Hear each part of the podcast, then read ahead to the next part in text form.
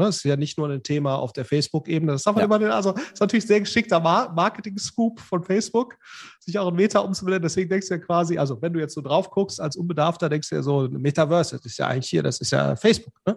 So, und, und das ist ja nicht so. Das ist ja, Microsoft ist da aktiv, eine Reihe von, ja. von Gaming-Firmen sind da aktiv, Nvidia ist da aktiv, also hier ja. der, der, der Chiphersteller, die da alle was machen. Also insofern, Metaverse ist, äh, hat sich, Samsung stimmt, Samsung hat, also insofern, das wird auf jeden Fall ein relevantes Thema werden aus meiner Sicht, weil natürlich auch wahnsinnig viel Geld da reinfließt, um eine gute Experience zu erzeugen. Und ich glaube, wenn du jetzt die aktuelle Oculus-Brille vergleichst mit der Oculus-Brille vor zwei, drei Jahren, ja. dann ist das ein Riesenfortschritt. Ne, so. Ist das jetzt geil so? Also ich fand es nicht, nicht persönlich, ja, aber man darf natürlich auch nicht den Fehler machen, von sich auf alle zu schießen. Also meine Kinder zum Beispiel, da hatte ich das auch mal gezeigt die fanden das jetzt schon, also weil ich eben so eine, so eine Brille da von, von äh, Oculus auch relativ früh bekommen hatte, die, also die störte das jetzt eben nicht so, was ich jetzt als störend empfunden hätte. Und die fanden mm. das mhm. schon cool. Und ich glaube, gerade so über die Gaming-Welt, ne, ist mein Gefühl, wird das schon eindringen und man wird auch noch besser lernen, quasi die Experience beim Nutzer zu verbessern, dass das weniger, äh, weniger klobig ist, es hat sich ja schon deutlich verbessert. Ne? Ist so. Ähm, ähm, und, und, und, wenn man die Entwicklung nochmal fünf Jahre vor, also wann das jetzt kommen wird, ne? ob das jetzt fünf Jahre dauert, drei Jahre, zehn Jahre, who knows. Aber ich glaube grundsätzlich, die Zoom-Experience, die ja auch schon viel besser geworden ist, ne? Äh, und das ist natürlich sozusagen das Ganze nochmal zum Quadrat. Herzlich willkommen zu einer neuen Episode des OMKB Updates. OMKB Updates. Der Podcast für Digital Business, Marketing, Technology und Innovation. Dich erwarten Erfolgsstories, Insider-Tipps und echte Mehrwerte mit den OMKB-Hosts Shahab Hosseini, Christoph Steger und Mario Rose. Yes, wir freuen uns, ihn zum zweiten Mal bei uns im Rahmen der OMKB begrüßen zu dürfen. Und zwar ist heute wieder zu Gast Dr. Florian Heinemann, Founding Partner von Project A Ventures und dort seit schon 2012, also mittlerweile zehn Jahren, für die Themen Marketing, CRM und Business Intelligence zuständig. Hallo Florian und ganz herzlich willkommen zur OMKB. Schön, dass du da bist. Moin, moin. Vielen moin. Dank, dass ich dabei sein darf. Ja. Florian, ich würde dich noch in zwei, drei Sätzen vorstellen und dann gleich einmal an meinen lieben Kollegen Shahab übergeben, der mit dir den heutigen Talk führen wird. Florian, habe es gerade schon erwähnt, bei Project A entsprechend seit zehn Jahren mittlerweile an Bord, zusätzlich als Boardmember in unterschiedlichsten Aufsichtsraten aktiv, beispielsweise bei der Trade Republic seit 2019, bei Lampenwelt schon seit 2017 mit an Bord, Member of Supervisory Board bei About You seit mittlerweile auch schon sechs Jahren oder Member of Digital Advisory Board bei Henkel seit 2018.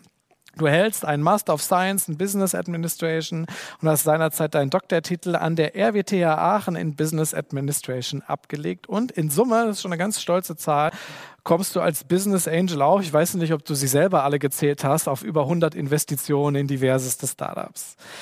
Project A, ganz kurz, eines der führenden Venture Capital Unternehmen in Europa mit dem Sitz hier in Berlin, exklusiv in der operativen Unterstützungsleistung von mehr als 70 Startups aktuell aktiv. Das Portfolio umfasst bekannte Marken wie Trade Republic beispielsweise oder auch Spryker. Und 2020 wurde Project A als bestes deutsches VC-Unternehmen laut Business Insider ausgezeichnet. Insofern, Florian, eine ganze Menge an Themen, die du mit einbringen kannst. Wir freuen uns uns sehr, dass du hier heute in der OMKB mit am Start bist und ich würde an dieser Stelle einmal direkt übergeben an dich, lieber Shahab und wünsche euch, liebe OMKB-Community, ganz viel Spaß jetzt im Talk mit Shahab und Florian. Let's go! Sehr schön. Servus, äh, Florian. Ich hoffe, dir geht's gut. Und wir haben hier einen pickepackevollen ähm, ja, Fragenkatalog, den wir versuchen werden, jetzt in den nächsten Minuten gemeinsam mal zu bearbeiten. Ich freue mich da ganz persönlich drauf. Florian, als ich mich für dieses Gespräch vorbereitet habe, habe ich äh, natürlich auch den, den üblichen Research durchgeführt und konnte diverseste Podcasts von dir finden. Und ähm, dabei ist, ist dann bei uns in der Redaktion die Frage aufgekommen, Du bist ja gern gesehener Interviewpartner in zahlreichen Podcasts, Interviews und andere Formate. Als analytisch exzellent denkender Mensch, wofür wir dich ja auch alle schätzen, welchen Impact hat deine Präsenz? Ja, ähm, direkt oder indirekt auf euer Geschäft bei Project A, also dieses Personality Marketing, was du mit Sicherheit ja auch in den letzten Jahren vielleicht etwas intensiver hochgefahren hast. Häufig ist dann ja auch die Diskussion, wer will Wer will der Frontrunner sein? Also welches Gesicht steht dann hinter der Company? Also Project A verbinde ich persönlich beispielsweise sehr, sehr stark auch mit dir. Ähm, kannst, kannst du einschätzen, welchen Impact das Ganze hat auf euer, auf euer Business? Ja, das ist, ist natürlich nicht 100%ig klar zu beziffern, ne? aber was man schon sagen kann, ähm, und das ist, glaube ich, recht eindeutig, der Uwe Horstmann, ich weiß nicht, ob du das wahrgenommen hast, ja auch Partner bei uns, ist da auch recht recht aktiv äh, seit, seit ein paar Jahren, ähm, auch auf Project A-Seite. Ich meine, VC ist natürlich letztendlich schon ein Geschäft, wo du davon abhängig bist, dass die besten Gründer sich an dich wenden, um ihm Geld zu bekommen. Natürlich auch Gründerinnen. Ne? Also wenn ich Gründer sage, meine ich auch immer natürlich Gründerin. So und, ähm, und was wir einfach gemerkt haben, ist, dass, dass Podcasts ein sehr gutes Mittel sind, um auch authentisch eben die eigenen Gedanken zu vermitteln, um einen relativ guten Eindruck von dem zu machen, was ist das für ein Mensch, ne, mit dem ich da jetzt irgendwie ähm, äh, eine Verbindung ja eingehe im, im VC-Bereich. Ähm, und in, insofern hat das einen riesen Vorteil. Ähm, also deswegen bin ich auch insbesondere ein großer Podcast-Fan, ähm, äh, dass eben Leute, die sich überlegen, soll ich jetzt Geld von dem oder dem VC äh, nehmen oder dem und dem äh, Investor, die können sich ein relativ gutes, authentisches Bild machen. Ähm, und, und, ähm, äh, und das merken wir auch immer wieder, dass halt Leute, mit denen wir im Gespräch sind, dass sie diese Podcasts hören. Und das gilt ja auch nicht nur für mich. Ne? Wir machen auch selbst einen Podcast hier bei Project A, wo auch sehr viele Mitarbeiter äh, zum Zug kommen. Es sind auch relativ viele Mitarbeiter von uns hier, zum Beispiel Philipp Werner, hörst du auch regelmäßig im, im Marketing-Kontext.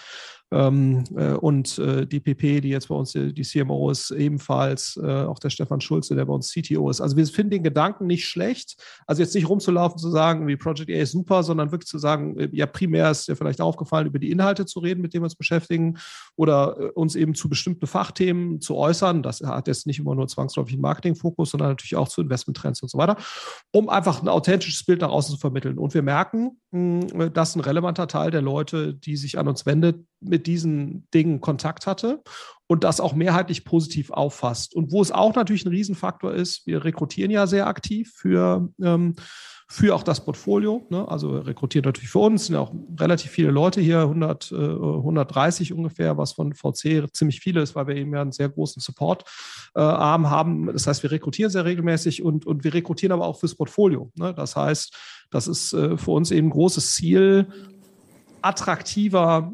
Gesprächspartner für mögliche Kandidaten zu sein, weil auch da hat sich ja das äh, komplett gedreht. Ne? Wenn du qualifizierte Person bist, dann kannst du dir aussuchen, äh, wo, du, wo du gerne hin äh, möchtest. Und ähm, auch da merken wir, dass viele der Kandidaten, äh, die mit uns ins Gespräch gehen, äh, vorher Kontakt hatten mit diesen Themen.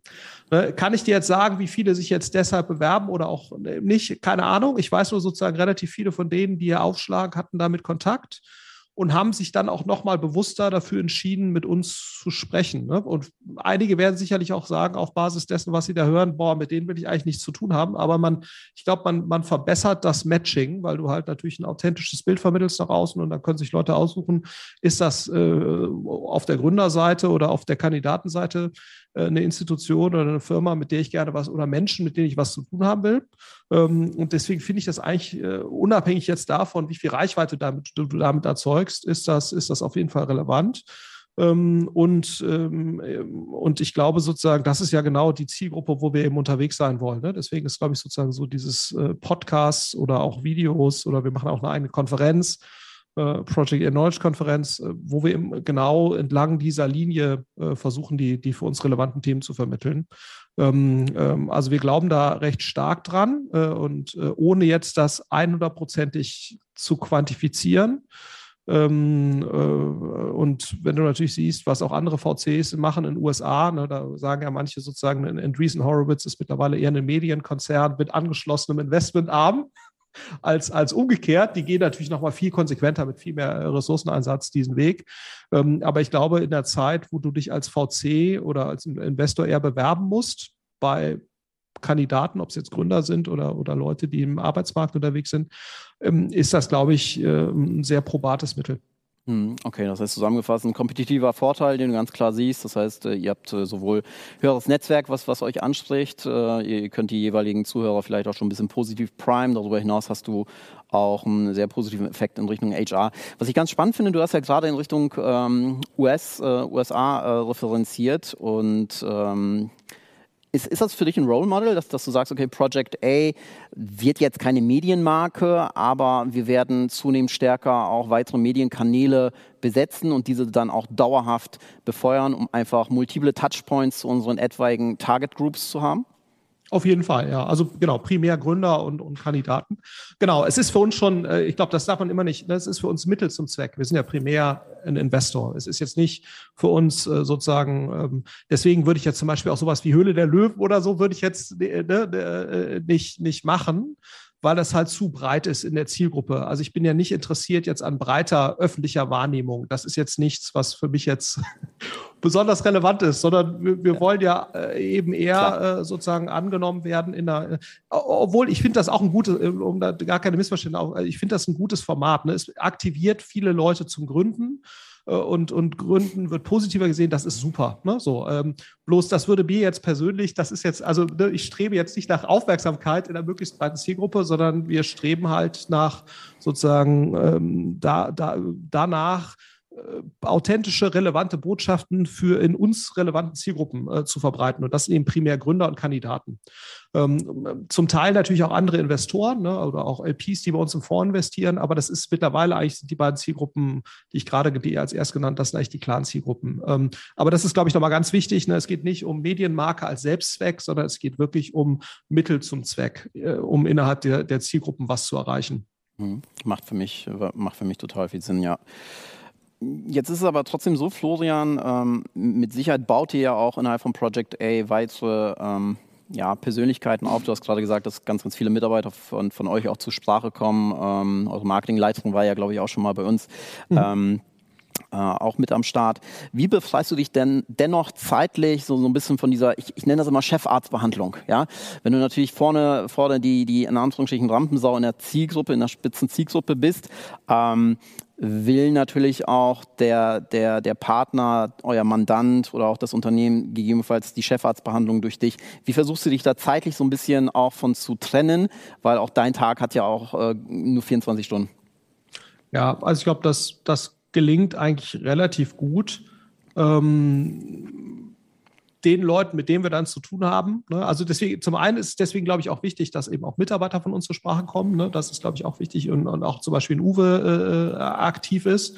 Aber wir merken eigentlich schon, dass in dem Moment, wenn dann sozusagen Gründer hier aufschlagen und im, im Prozess sind und so weiter, dann sind sie ja eben mit vielen anderen Leuten auch in Kontakt und, und merken dann eben, okay, äh, klar, da äh, gibt es vielleicht Leute, die ein bisschen mehr ähm, äh, da draußen unterwegs sind als, als andere, aber das ist eben sozusagen so ein bisschen auch unsere funktionale Aufteilung, ne? auch nach, nach äh, Stärken quasi ausgewählt. Aber die anderen Leute, mit denen ich hier zu tun habe, die haben auch ein gewisses Exzellenz- und, und, und Qualitätsniveau. Und das ähm, klappt eigentlich auch ziemlich gut. Also ich bin jetzt auch niemand, der sozusagen ähm, ähm, jetzt den Anspruch hätte, ne, hier so der klare Chef zu sein. Das wird auch intern nicht so gelebt. Das wird dir hoffentlich auch jeder irgendwie be, be, bestätigen, dass wir hier eine ziemlich äh, klar, wir sind kein hierarchiefreier Laden, aber wir sind innerhalb der Partnerschaft äh, komplett gleichberechtigt und da äh, habe ich jetzt auch keine Sonderrolle oder, oder auch Uwe, der jetzt auch eben gewisse Wahrnehmung hat, hat auch keine Sonderrolle, ähm, sondern wir sind da wirklich sehr gleichberechtigt. Das machen auch andere VCs sicherlich anders, die quasi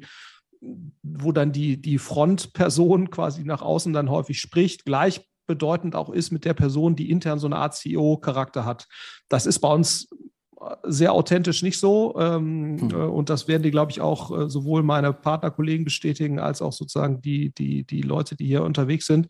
Und ich glaube, das merken die Leute auch relativ schnell. Ja, also das äh, nur, nur weil man jetzt gewisse Botschaften transportiert. Und ich glaube, das ist häufig ein Missverständnis, was auch, äh, ne, also was wir, man denkt ja sozusagen, jetzt sind da irgendwelche Leute, nur weil die jetzt nach außen irgendwas reden.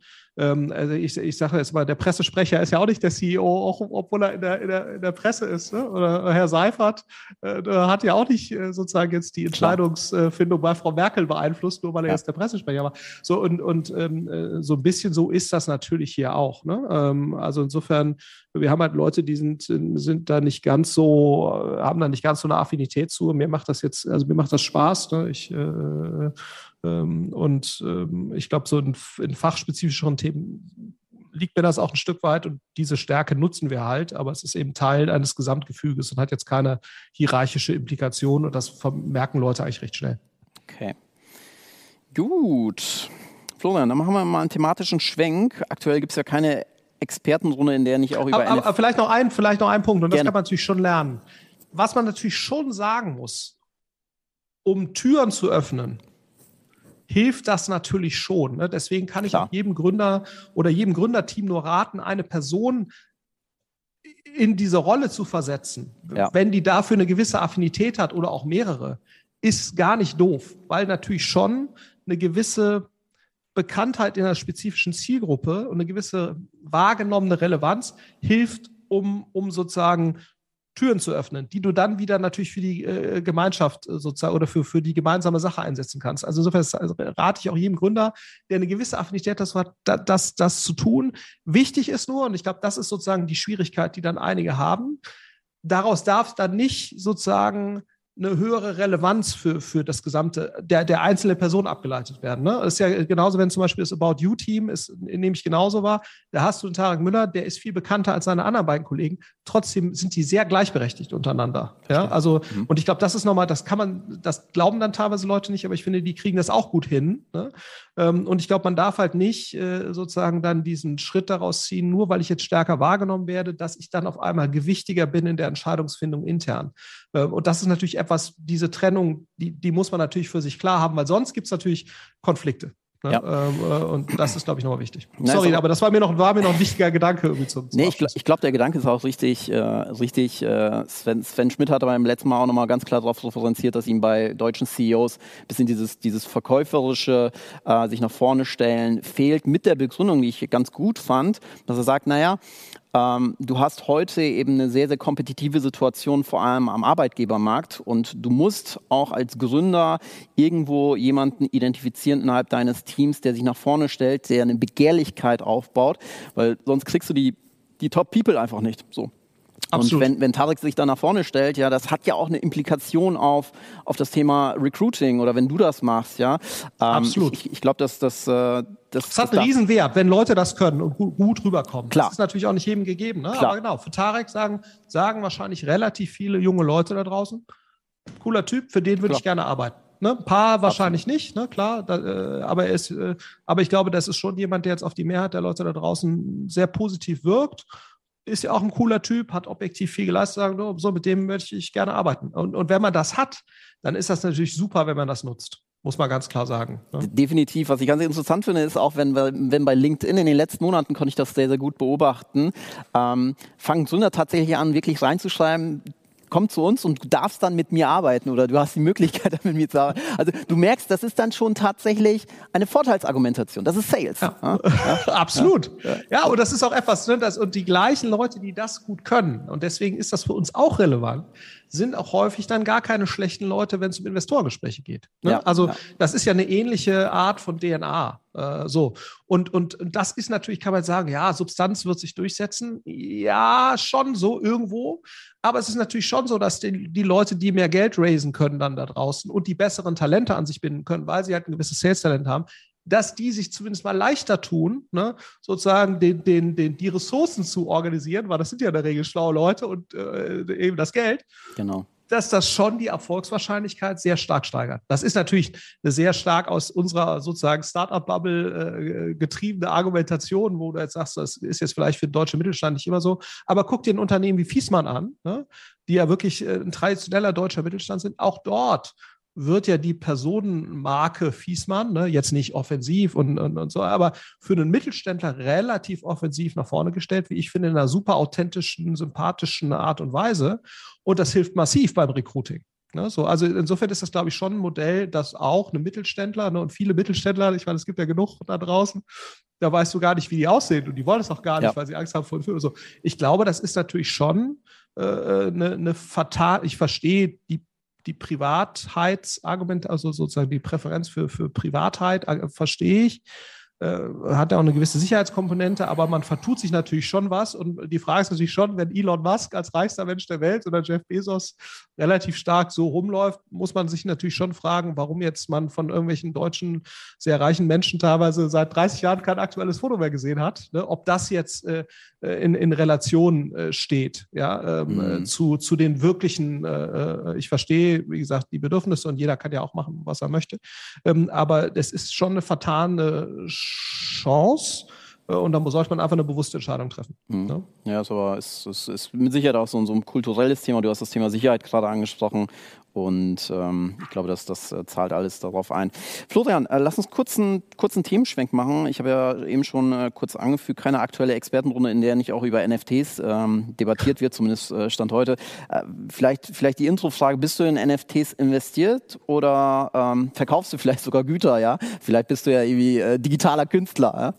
Nee, ich habe jetzt mal so einen OpenSea-Account, habe ich mal. Ah, okay, äh, cool. Ja, das, cool. Also ich versuche schon, äh, ne, ich habe auch ein paar Bitcoin und, und so. Das, ich mache ich mach sowas schon immer, ja. Und ich finde es auch grundsätzlich interessant, ja, so. Also, weil ich glaube sozusagen der Gedanke, dass du Güter in einer Weise sozusagen zugänglich machst, äh, in einer dezentralen Art und Weise zugänglich machst, das ist schon ein spannender Gedanke. Ne? Also insofern ähm, äh, man muss sicherlich mal gucken, was sich daraus ergibt. Und ich glaube, was halt nicht passieren darf, ist halt das Gleiche, was du sozusagen in dem ICO-Markt vor ein paar Jahren hattest, was auch ein total charmanter Gedanke ist grundsätzlich, ne, wo du ja. sagst, äh, du gibst Leuten Access zu gewissen Assets, wo sie sonst keinen Access hätten und so. Das ist natürlich so, man darf halt nur nicht wieder der Versuchung widerstehen. Und es gibt natürlich schon so die ersten Tendenzen, ich sage jetzt mal, Scheiße in NFT bleibt halt Scheiße. Ne? So, also ich glaube sozusagen, und, und, und äh, was du natürlich schon zum Teil siehst, ist,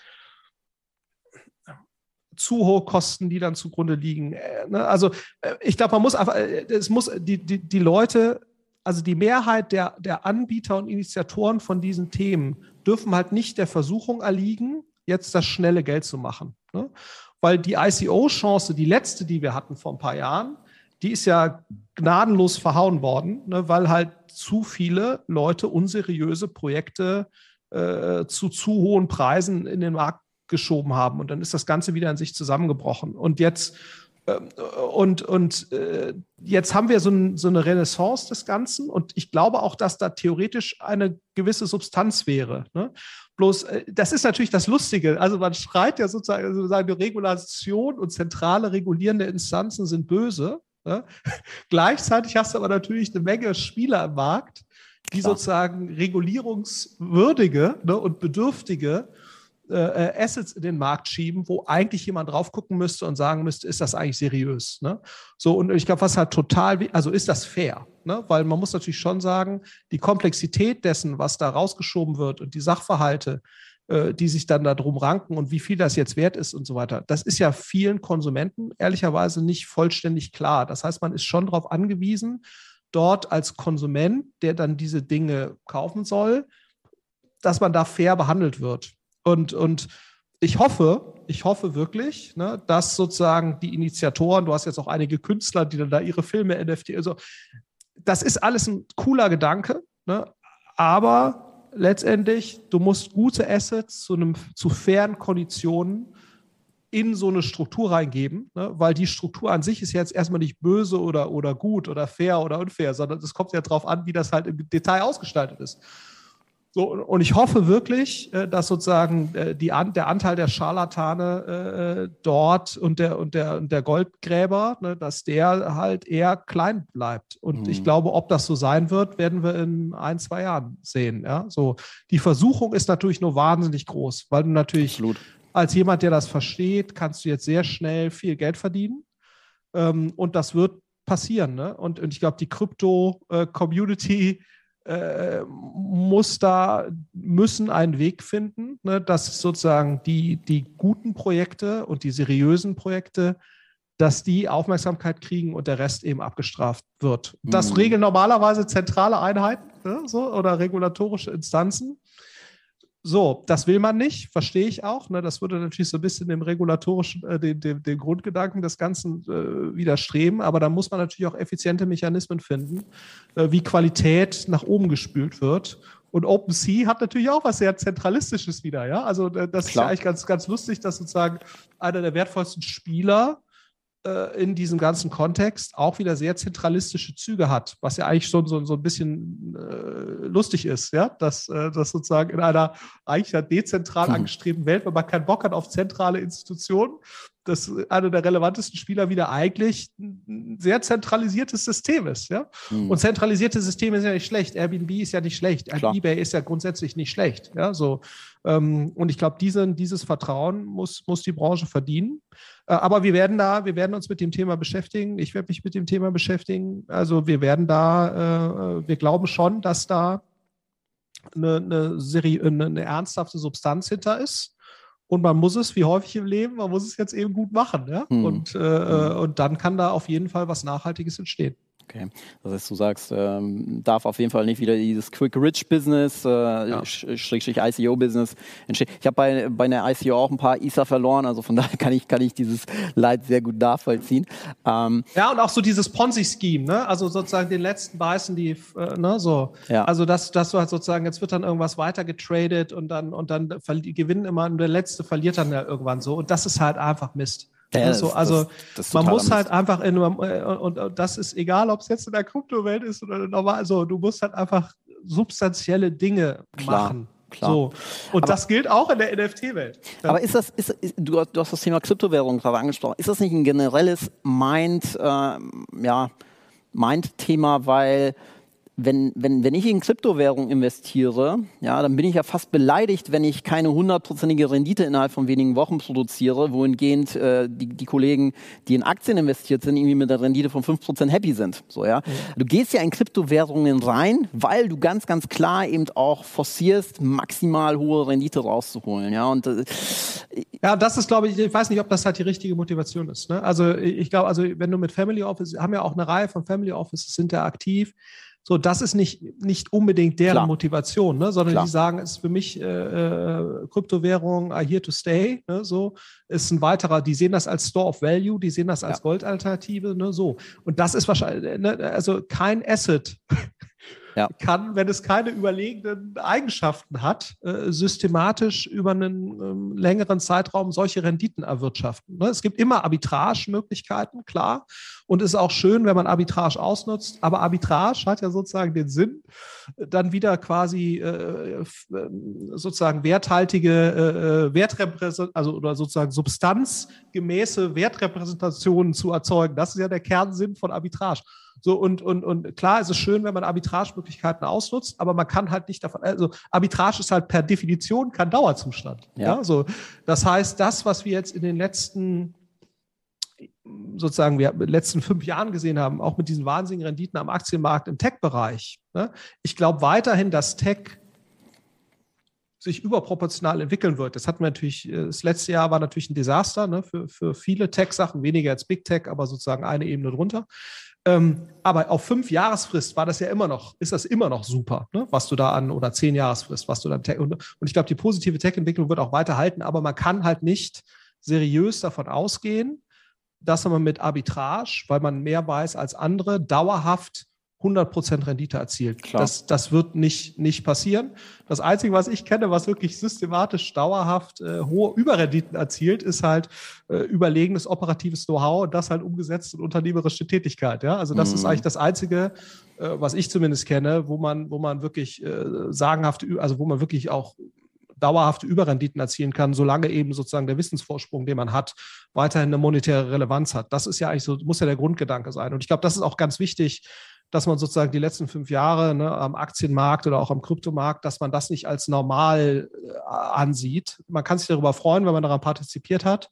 Ähm, aber es ist kein, kein, es ist keine, darauf sollte man keine Arbeitsbiografie aufbauen, dass man dauerhaft diese Zustände ausnutzt. Ne? Also äh, das ja. wird nicht funktionieren. Ja, du hast den Normalzustand gerade angesprochen. Ich habe heute gelesen, dass, äh, dass der Tech-Aktienmarkt seit 2016 nicht so einen schlechten Start genossen hat wie 2022. Also ähm, von, von, daher glaube ich, äh, völlig richtig, das, ist kein Normalzustand, was wir in den letzten Jahren ja. erlebt haben. aber fundamental glaube ich, äh, dass sich Tech eher besser entwickeln wird als der Durchschnitt. Ja. Ne? ja. Und das siehst ja auch die Multiples, die du jetzt siehst, auch, auch bei Big Tech ähm, sind ja attraktiv. Ne? So, also jetzt hast du auch wieder eben eine Übertreibung. Das wird sich wieder ausgleichen, sehr wahrscheinlich. Also ich glaube, bei, bei solchen Themen sollte man eben eher, glaube ich zumindest, sollte man eher fundamentaler agieren. Gerade sozusagen als eine Person, die sich jetzt nicht jeden Tag damit beschäftigt, Absolut. muss man sagen. Ja. Du, hast, du, hast, du hast gerade schon Family Offices angesprochen, Florian. Du sitzt ja beim Family Office äh, Lennartz und Co. im Beirat. Kannst du ein bisschen was zu, zu dem, zu dem Blockchain Fund äh, 1 erzählen oder uns so ein bisschen daran äh, teilhaben lassen, wie ihr ähm, ja, die, die gesamte Krypto- und dezentrale Web 3.0 Welt betrachtet?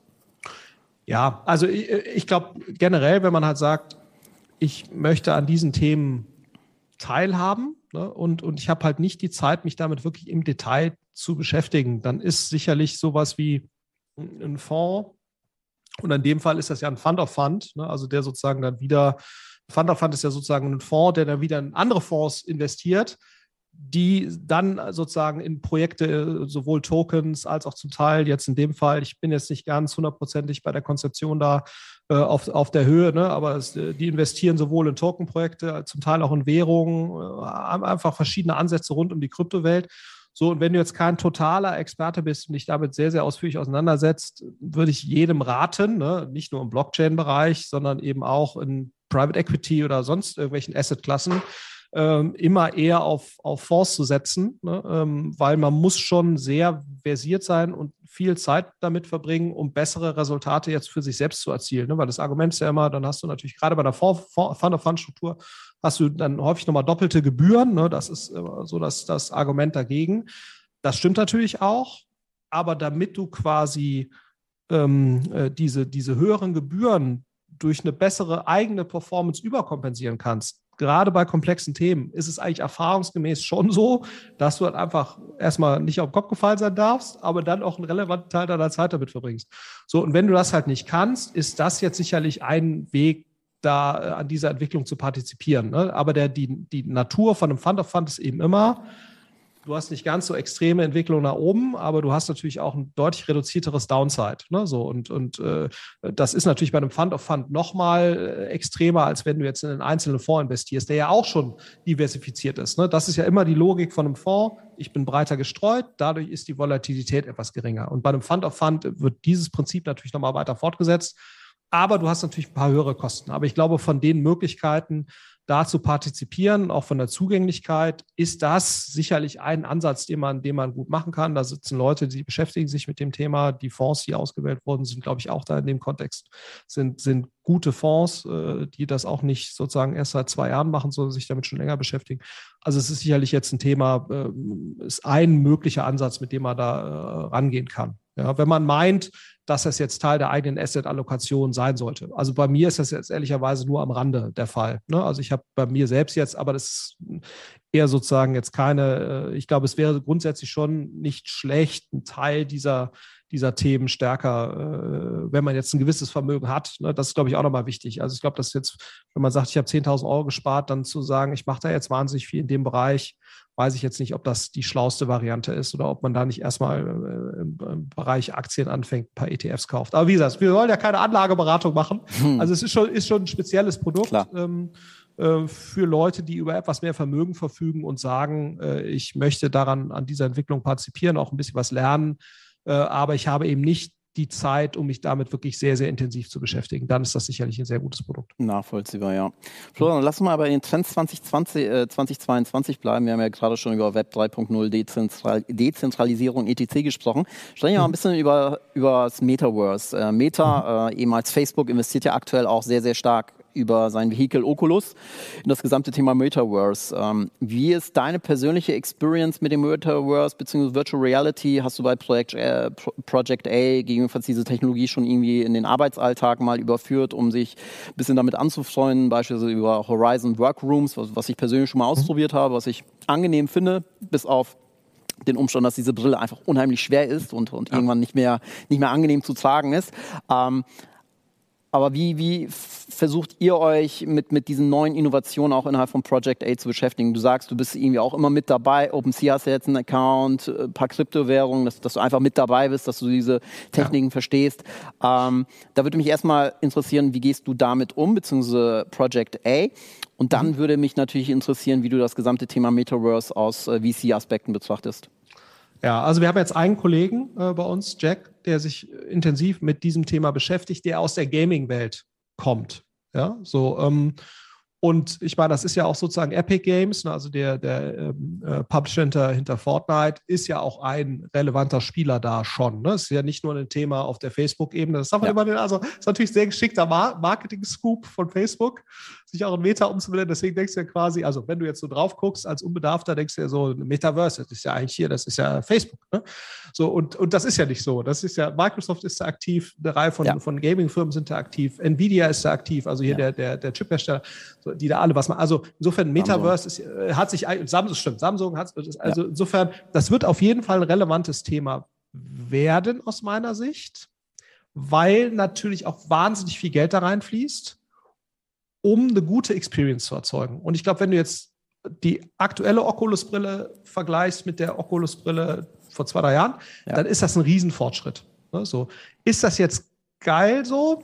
Also ich fand es nicht, nicht persönlich, ja, aber man darf natürlich auch nicht den Fehler machen, von sich auf alle zu schießen. Also meine Kinder zum Beispiel, da hatte ich das auch mal gezeigt, die fanden das jetzt schon, also ich, weil ich eben so eine, so eine Brille da von, von äh, Oculus auch relativ früh bekommen hatte, die, also die störte das jetzt eben nicht so, was ich jetzt als Stören empfunden hätte. Und die fanden mhm. das schon cool. Und ich glaube, gerade so über die Gaming-Welt, ne, ist mein Gefühl, wird das schon eindringen und man wird auch noch besser lernen, quasi die Experience beim Nutzer zu verbessern, dass das weniger, äh, weniger klobig ist. Es hat sich ja schon deutlich verbessert. Ne? Ist so. Ähm, ähm, und, und, und, wenn man die Entwicklung nochmal fünf Jahre vor, also wann das jetzt kommen wird, ne? ob das jetzt fünf Jahre dauert, drei Jahre, zehn Jahre, who knows. Aber ich glaube grundsätzlich, die Zoom-Experience, die ja auch schon viel besser geworden ist. Ne? Äh, und das ist natürlich sozusagen das Ganze nochmal zum Quadrat. Also wenn es gut wäre, das kann ich mir schon vorstellen, dass das funktionieren wird. Sind wir jetzt aktuell schon so weit und beschäftigen uns jetzt wahnsinnig akut hier im täglichen Alltag damit, jetzt bei Project E? Nee, machen wir nicht. Muss man, muss man auch ganz klar sagen. Machen das die meisten Portfoliounternehmen? Ja, so ein bisschen, ne, so. Aber da, ich sehe jetzt, außer im Gaming-Bereich, ne, ich glaube, so Gaming und Porno sind ja natürlich immer die Pioniere ne, in, in, dem, in dem Thema, äh, weil es da natürlich auch super passt. Und da muss man, glaube ich, und, und ich glaube, da muss man einfach alert sein und gucken, was passiert dort ähm, ähm, und wann entstehen Use Cases, die auch für mich relevant sind, wenn ich sozusagen jetzt ein Trade Republic bin oder so. Ja, so. Und ich glaube, mein Gefühl wäre, dann hast du aber Zeit ne, noch äh, dahin, äh, weil ja auch noch gar nicht so richtig klar ist, aus meiner Sicht, ist das jetzt eigentlich, wird das ein Facebook-Phänomen ne, äh, oder ein Facebook-Microsoft-Phänomen oder wird das eigentlich eine sehr offene Geschichte werden, wo ganz viele Spieler und also wahrscheinlich ja schon. Ne, also Facebook wird natürlich versuchen, da relativ stark das auch in seine Welt zu überführen. Aber aus meiner Sicht ist es noch relativ unklar, was eigentlich die relevanten Plattformen dann sein werden und die relevanten Spieler da sein werden.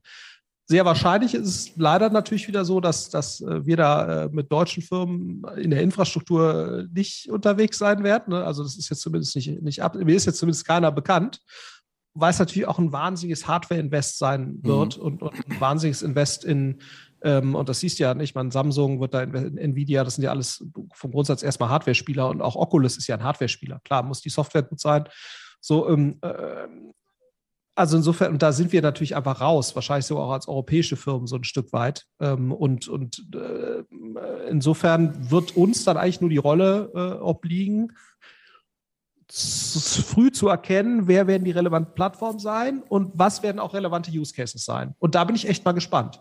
Das heißt, du sagst, also, das, das, das machen die Amerikaner und Chinesen wieder unter sich aus. Also ich wüsste jetzt nicht sozusagen, wer da also vielleicht wird es irgendeinen ganz tollen nochmal Ansatz geben, aber du wirst natürlich sehr schnell da sehr viel Geld brauchen. Ne? Ähm, äh, dafür gibt es natürlich mittlerweile die Möglichkeiten. Also ich will das gar nicht ausschließen. Ne? Ich meine, es gibt ja auch, äh, äh, äh, bis es so Firmen gab wie ESA Aerospace, konnte sich oder, oder, oder SpaceX konnte sich auch niemand vorstellen, dass nicht Klar. staatliche äh, quasi oder staatlich sehr stark gestützte Unternehmen in der Raumfahrt eine Rolle spielen können. Und jetzt siehst du irgendwelche ESA Aerospaces und äh, ne, so. Insofern, es gibt ja auch für solche Sachen Geld. Also ich glaube, die Wahrscheinlichkeit, wenn du jetzt einen guten Ansatz hättest, um da jetzt nochmal irgendwas besser zu machen als Oculus, das finanziert zu kriegen, das ist wahrscheinlich höher als je zuvor, ne? jetzt für, für deutsche oder Euro, europäische Firmen, weil es eben mittlerweile Leute gibt, die auch für sowas äh, eben bereit wären. Ne? Lilium siehst du ja, klar, da waren also dann auch relativ schnell ähm, äh, Asiaten, ich glaube Tencent ist da mit drin und auch Amerikaner, aber da hast du eben auch ein paar Europäer. Ne? Du hast mhm. Atomico, ist da, so, die bereit sind, dort ähm, äh, große Summen zu investieren. Also ich glaube, die Voraussetzungen dafür sind relativ gut, ähm, wenn Glaub, du da eine Idee hast. Glaubst du denn, das ist so ein geopolitisches Thema? Also sagst du, ja, die Voraussetzungen sind da oder sagst du vielmehr, naja, eigentlich müssen wir, müssen wir da mitspielen, weil wenn das Thema wieder an uns vorbeiläuft, dann, dann, dann, dann sind wir hier in Europa erneut bei, bei diesem relevanten Thema, was sehr groß werden kann, ja, ist ja auch nur eine Hypothese, wieder abgehängt. Ja, also das ist natürlich eine gewisse Grundsatzentscheidung. Ne? Also wir haben uns, wir haben uns ja sozusagen äh, in der Luftfahrt äh, geeinigt, sozusagen, dass wir gerne einen Spieler haben wollen mit Airbus und da sind wir halt dann auch, das klappt ja dann auch. Ne? Oder äh, im GPS-Netz haben wir uns dafür entschieden, das ist kritische Infrastruktur. So, ich, ich bin ehrlicherweise, ich komme eher, ich bin eher so ein Bottom-up-Typ, ich bin nicht so ein Top-down-Typ, also was jetzt irgendwie Geopolitik, so ähm, äh, insofern habe ich da ehrlicherweise gar nicht so eine wahnsinnig qualifizierte Meinung zu, muss ich, muss ich sagen, wo ich mich jetzt trauen würde zu sagen, oh, ich bin mir sicher, Europa braucht da irgendwas. Ne? Ähm, äh, boah, ich ich glaube, solange es ja, also ich meine, da, da, hätte man wahrscheinlich schon früher anfangen müssen. Also, ne, also ob man also ob dann, ob da nicht sozusagen die Google-Infrastruktur, ob die nicht deutlich sozusagen systemrelevanter ist. Ja. ja. Als das jetzt, also aktuell ist sie das natürlich. Oder, Klar. oder eine, äh, eine, eine, ne Google Cloud, AWS oder Microsoft, ja. ja also dass das, ich meine, da entscheiden wir uns auch so ein bisschen, dass es eigentlich so eine europäische Cloud geben müsste. Das, das halte ich jetzt für wahrscheinlich relevanter aber müsste ich ehrlicherweise mal drüber nachdenken, um mir da wirklich sicher zu sein. Weißt ich bin äh, versuche auch nicht immer mich zu allem zu äußern, wozu ich jetzt gar keine alles, Ahnung habe. Alles gut. Deswegen habe ich da ehrlicherweise noch nicht so richtig drüber nachgedacht, ob das okay. jetzt auch unter kritische Infrastruktur fällt. Ja. Aber vermutlich sind andere Digitalthemen da relevanter. Ja. ja also wäre, wäre jetzt mal, also zumindest aktuell noch, aber das kann sich natürlich, mhm. das kann sich natürlich ändern. Und wie du schon sagst, ne, wenn es dann relevant wird, sich dann zu überlegen, jetzt will ich was Eigenes machen, das ist dann natürlich Mist. Ne? äh, oh, aber das müsste wahrscheinlich, wie das ja in den USA ist, es ist ja auch keine staatliche Initiative, sondern es sind halt private Unternehmen. Ne? Das ja. heißt, man müsste sich dann halt bewusst entscheiden, wir nehmen ein sehr, sehr gutes Start-up und, und da investieren wir dann halt als mhm. Bundesregierung, also wie das jetzt bei Biontech war, wo ja auch die Bundesregierung gesagt hat, da investieren wir jetzt halt Geld. Ne? So. Ja. Äh, oder bei CureVac, das war jetzt im Nachhinein natürlich nicht so eine gute Idee, aber das konnte ja keiner wissen. So, äh, Biontech war ja super. Ne? Und zu sagen, da will ich mir halt einen gewissen Zugriff drauf sichern und dann investiere ich da. So, mhm. äh, da, da würde ich jetzt sagen, dass das bei Biontech passiert oder bei CureVac ist jetzt erstmal naheliegender, als dass das jetzt in dem Bereich passiert. Mhm. Was wahrscheinlich keine gute Idee wäre, wenn man jetzt als staatliche Initiative sagt, wir wollen das jetzt äh, aufsetzen so, äh, sondern man müsste wahrscheinlich, wenn eben einen Wettbewerb machen von Unternehmen, wie das so eine Sprint auch machen würde, wahrscheinlich, also wie die Agentur für Sprunginnovation und dann sagen, ich will jetzt die besten Ansätze, äh, die man da technologisch gehen kann. Ne? Äh, die machen, glaube ich, sogar gerade ein Projekt, äh, wo es darum geht, nochmal so eine Art Google Glass besser zu machen. Ne? Also es geht dann sogar genau in diese Richtung. Und, und wenn man halt sagt, das ist systemrelevant, dann investiere ich halt da ne, ja. als, als Europa oder da müssen wir halt Initiativen schaffen äh, oder äh, Fonds schaffen, ähm, wie man das ja auch im Venture Capital Bereich gemacht hat, wo man sich auch entschieden hat, wir wollen das, das ist, ist für uns wichtig als Europa und dann schafft man eben eine Art Agentur, die das dann eben äh, die Mittel verteilt, nach, nach welchen Kriterien auch immer, äh, um das dann eben entsprechend zu fördern. Das finde ich jetzt zumindest mal keinen komplett abwegigen Gedanken. Mhm. Ja. ja. Programmempfehlung für morgen, da haben wir den Vorstand von, von Ionos 1 und 1 hier, Stichwort Hyperscaler und äh, EU, Cloud. Glaub, ja, das, das ist auch, genau. Ja. ich glaube, das wird auch nochmal eine ganz spannende Diskussion werden. Der hat da, also der hat da vermutlich eine deutlich fundiertere Meinung zu, als ich das habe. Ja, genau. Ähm, Virtual Reality, äh, machen wir einen kleinen Themensprung. Äh, Virtual Reality ist natürlich auch zu Zeiten von Homeoffice ähm, nochmal in der Anwendungsdichte gewachsen. Sprechen wir mal ein bisschen über Workplace Flexibility. Ähm, die Flexibilität am Workspace hat durch die Pandemie einen Effekt auf jeden Fall weiter beschleunigt und zwar, dass wir als Konsumenten immer mehr Bewegtbild-Content, aber auch Audio-Content konsumiert haben oder äh, konsumieren. Ähm, wir sehen auch, dass, dass ähm, ja, der Trend weggeht von, von äh, Prime, äh, Primetime-Spots, ja, dass über den gesamten Tag über viel, viel ähm, mehr konsumiert wird, statt sich auf äh, gewisse Spots zu konzentrieren. Eingangsfrage vielleicht erstmal, konsumierst du während deiner Arbeit, während deiner Focus-Time Podcasts? Das Einzige, was ich mache, ist eigentlich Musik ohne Text. Musik ohne Text, ja. Das, das, ich finde, in dem Moment, wenn du, ich, das, das können vielleicht andere besser, nee, kann, also während der Fokuszeit höre ich maximal Musik, aber eben wirklich nur instrumentelle Musik, weil ich merke, dass alles andere mich ablenkt. Ja? Mhm. Instrumentelle Musik fokussiert mich eher. Das heißt, wenn ich jetzt anfangen würde, irgendwelchen Pod, also ich höre beim Autofahren mache ich das oder wenn ich Taxi fahre oder Reisezeit habe oder wenn ich die Küche aufräume zu Hause, ja, dann höre ich Podcasts. Ja. Äh, also ich nutze schon, oder als ich noch einkaufen war im Supermarkt und so, das macht man, macht man, macht man in Berlin eigentlich nicht mehr. Ja. Da habe ich Podcast, so, das, das schon. Ne? Ja. Ähm, äh, und in der Regel eben auch wirklich Podcast. Ähm, aber äh, nicht, nicht beim Arbeiten. Was, was, aber, was für ein Potenzial siehst du da drin? Wir hatten eben äh, kurz, kurz vor dir war, war Spotify hier auf der Bühne, ähm, auch zum, zum Potenzial von, von Audio. Du sagst ja auch, für euch funktioniert Audio sehr, sehr gut als Project mhm. A. Ähm, ja. Da ist mit Sicherheit auch noch nicht ein Plateau erreicht. Das ist ja weiterhin ein sehr, sehr starkes Wachstum. Mhm. Welche Chancen ergeben sich hier? Ja, wir haben ja in der Audience auch sehr, sehr viele Unternehmen, Enterprise-Unternehmen, aber auch viele mittelständische Unternehmen. Welche Chancen ergeben sich hier im Bereich Audio? Würdest du sagen, okay, ähm, das Thema Podcasting ist im Segment Audio sehr, sehr spannend? Oder würdest du sagen, ja, beschäftigt euch viel mehr eher mit, mit Smart Speakern? Wie, wie ähm, betrachtest du dieses gesamte Thema Audio only? Ja, ich meine, das Gute bei Audio, und das ist natürlich schon cool, du kannst es halt schon nebenher machen. Also ich würde es jetzt nicht neben der Arbeit machen, aber es gibt sicherlich auch viele, die können das neben der Arbeit machen. Ne? Also wenn du jetzt eher eine manuelle Tätigkeit machst, Handwerk oder so, dann musst du dich natürlich trotzdem konzentrieren, aber du bist nicht ab. Also, also insofern, ich glaube, da ist ein enormes Potenzial, ne? also so für die Advertiser-Seite. Was man sicherlich noch braucht, ist äh, bessere Tracking, Erfassungs-, Aussteuerungsmöglichkeiten. Da passiert ja auch ein eine ganze Menge. Ne? Ähm, mhm. Bloß ist es natürlich eigentlich ein Witz, dass wir sozusagen ähnlich schlechte Statistiken haben, äh, was jetzt Podcast-Reichweite angeht, wie in der Offline-Welt. Ne? Also, mhm. wo du auf irgendwelche komischen äh, Panels hast und dann daraus die Reichweiten hochrechnest. Das, das täte ja eigentlich nicht Not. Ne? Also, die, die Podcast-Industrie müsste eigentlich eine bessere Messbarkeit und, und Trackbarkeit ermöglichen ähm, und natürlich auch eine bessere Aussteuerungsmöglichkeit. Und äh, klar, das ist natürlich immer schwierig, ne, weil du dein eigenes Silo da erzeugst. Also du hast ja auch den Versuch, ne? Spotify will ja dann auch sein Vault Garden und Apple will sein Vault Garden. So, genau. das heißt, da ist natürlich jetzt wenig Interesse, aber eigentlich müssten die natürlich, wenn sie mehr Werbegelder aktivieren wollen, was ja, ne, es gibt ja teilweise Podcasts in den USA, die zweistellige Millionenbeträge an Werberlösen erzielen. So, äh, da wäre das natürlich schön, wenn das einfach besser buchbar wäre ne, und auch plattformübergreifendere Standards der Fall wären. Aber ansonsten finde ich das als Werbemedium äh, hat Riesenpotenzial. Und was ich auch glaube, ne, also nochmal Stichwort authentische Kommunikation. Ich glaube, was total unterschätzt wird, ist auch die Bedeutung, äh, die das haben könnte für interne Kommunikation.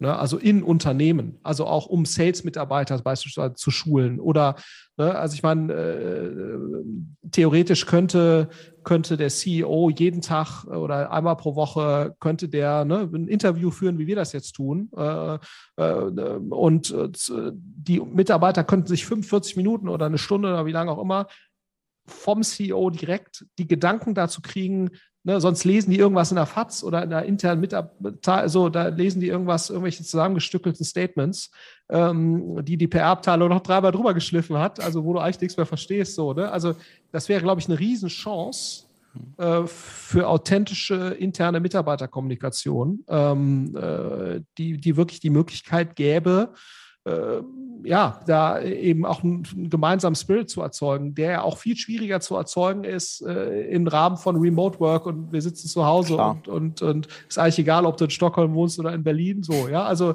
ähm, äh, ich glaube, das ist, äh, das ist auch nochmal ein, große, eine große Chance für Audio. Ähm, ja. Und ähm, äh, geringe Eintrittsbarrieren ja. auch, ne? Also sehr genau. geringe Eintrittsbarrieren und Produktionskosten und, ja. viel geringer als bei Video, ja. also damit, damit das gut funktioniert und ein gutes erträglich äh, zu hören ist oder zu konsumieren ist, hast du viel geringere Eintrittsbarrieren. Ne? Du kannst im Schlafanzug das machen, kannst im Prinzip zu Hause brauchst ein vernünftiges Mikro wie das hier und dann hört sich das okay an. Ja, so also das Total. ist. Äh, ich meine, wenn ich jetzt mit dem Alexander Graf zum Beispiel, wenn wir Podcast aufnehmen, dann sprechen wir beide das äh, eine Stunde lang ein und äh, 20 Minuten später lädt Alex das hoch. Ja, also das ist ähm, und ja, ja, da es ist nicht immer alles perfekt, ne? So, aber es ist natürlich was ganz anderes, als wenn du jetzt noch da drei Wochen an dem Video remasterst. Ja, ja so, also ja. Ne, bin ich bei dir. Und, äh, insofern, ich glaube, dass äh, das macht es auch so authentisch und und äh, wahrscheinlich auch so beliebt. Ähm, Florian, mit Blick auf die Uhr, wir haben noch einiges an Fragen vor uns. Das werden wir nicht mehr schaffen. Aber eine Frage. Sorry, ich rede immer so lang. Nö, nö, das ist ja sehr werthaltig, was du von dir gibst. Von daher hören wir dir sehr gerne auch zu. Eine Frage habe ich aber dennoch. Und äh, da können wir gerne auch ähm, bei, bei, bei, bei dem äh, Thema ähm, Wachstum bleiben. Ja? Äh, nicht nur Podcasts wachsen, sondern vor allem ein ganz, ganz zentraler, mittlerweile zentraler Social Media Player wächst, und zwar TikTok. Ähm, ich habe mir heute die Statistiken nochmal ganz, ganz ähm, frisch angeschaut. Die sind ja mittlerweile im App Store, muss man fast sagen. Ähm, weltweit ja, äh, sind die irgendwo zwischen Platz 1 und 3, häufig äh, wirklich auf Platz 1 zu finden. Laut Cloudflare wurde die Webseite von TikTok letztes Jahr, das muss man sich auch mal auf der Zunge zergehen lassen, häufiger besucht als Google. Das heißt, sie haben irgendwie Google nach 15 Jahren vom Thron gestoßen.